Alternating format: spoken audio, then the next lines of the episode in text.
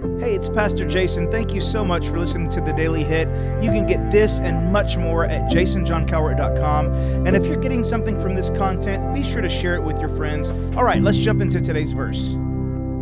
In the previous Daily Hit, we talked about vision, uh, Proverbs 29 18.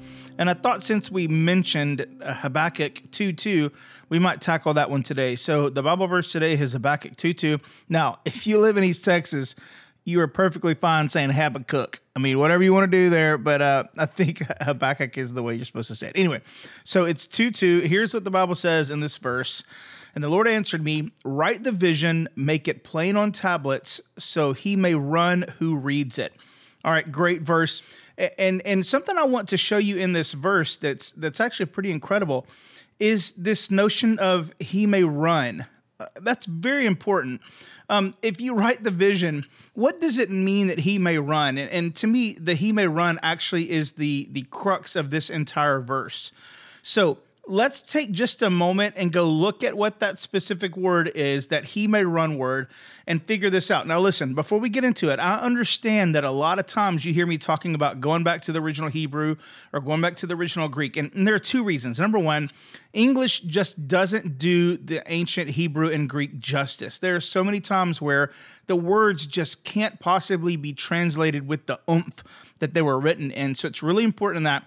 And then the second thing is it's so important because when you're reading a translation, you're reading what what a group of people, a group of scholars uh, believe is the best translation that they're looking at. So, what's interesting is different translations of the Bible come from different points of view. So, some are word for word translations, and some are more thought for thought. And so, the message is like the way far over at the thought for thought, whereas, like the New American Standard Bible is way more word for word. So, you have to take that into context as well. And so, what I like to do is just go back and look at what the original was so I can kind of make my own determination based on what the word means and and how it was all written. And so so when I go back and look at this word he may run, it's interesting to me because there's this little bit in this specific phrasing that relates to Habakkuk 2:2 and it's to be helpful. Now that's really interesting. So read Habakkuk 2 and 2 like this. Write the vision, make it plain on tablets so he may be helpful who reads it.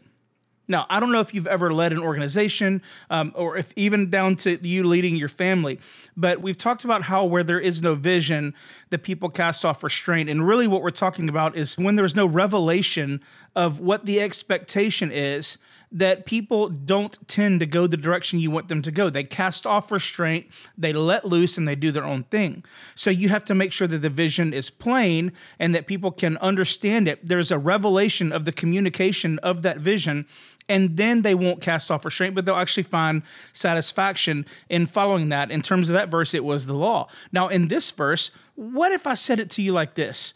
What if I said the struggle that you might be having trying to get your team or your family on the same page actually is less about them not being on the same page and more about them not having a revelation of the vision that you're trying to put out in that family, in that organization, or in that job?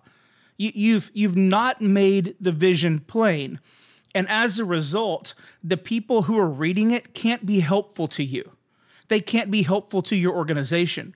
So, so let's say you have 10 people on your team and you feel like you have communicated your vision effectively, but you have 10 different people doing 10 different things and nobody's working together, nobody is helping each other. Could it be that maybe they don't have a revelation of the vision? Maybe they don't understand fully like you think they understand fully? You know, you've heard it said in leadership structures that that when you feel like you've communicated too much, you probably communicated just enough. Well, if you will make the vision plain, as the Bible tells us here in this verse, what it means is that the people who read that vision that you plainly put down on tablets, not just will run with it, but will be helpful in the pursuit of the goal that the vision points to. This is one of the reasons why at Freedom Church, when you walk up to the building, you see our vision right there on the glass. We have these huge window graphics where you can see exactly what's going on. And, and then when you walk in, you can see on one wall our core values, our seven core values that dictate every decision we make. And on the back wall, you see again our vision very plainly written on the top. Why do we have all that stuff? It's because we want to make sure that the vision is super plain, is super easy to read and understand, so that when people do read it and they begin to follow it and they begin to act upon it, they're helpful to moving the kingdom forward through the work at Freedom Church. That's what we're after. So apply this to your own life, in your organization, in your job, even in your family. Is the vision clear? There's one really easy way to determine whether or not your vision is clear. Are the people in your organization, in your family, actually helping each other get to the goal the vision is pointing to.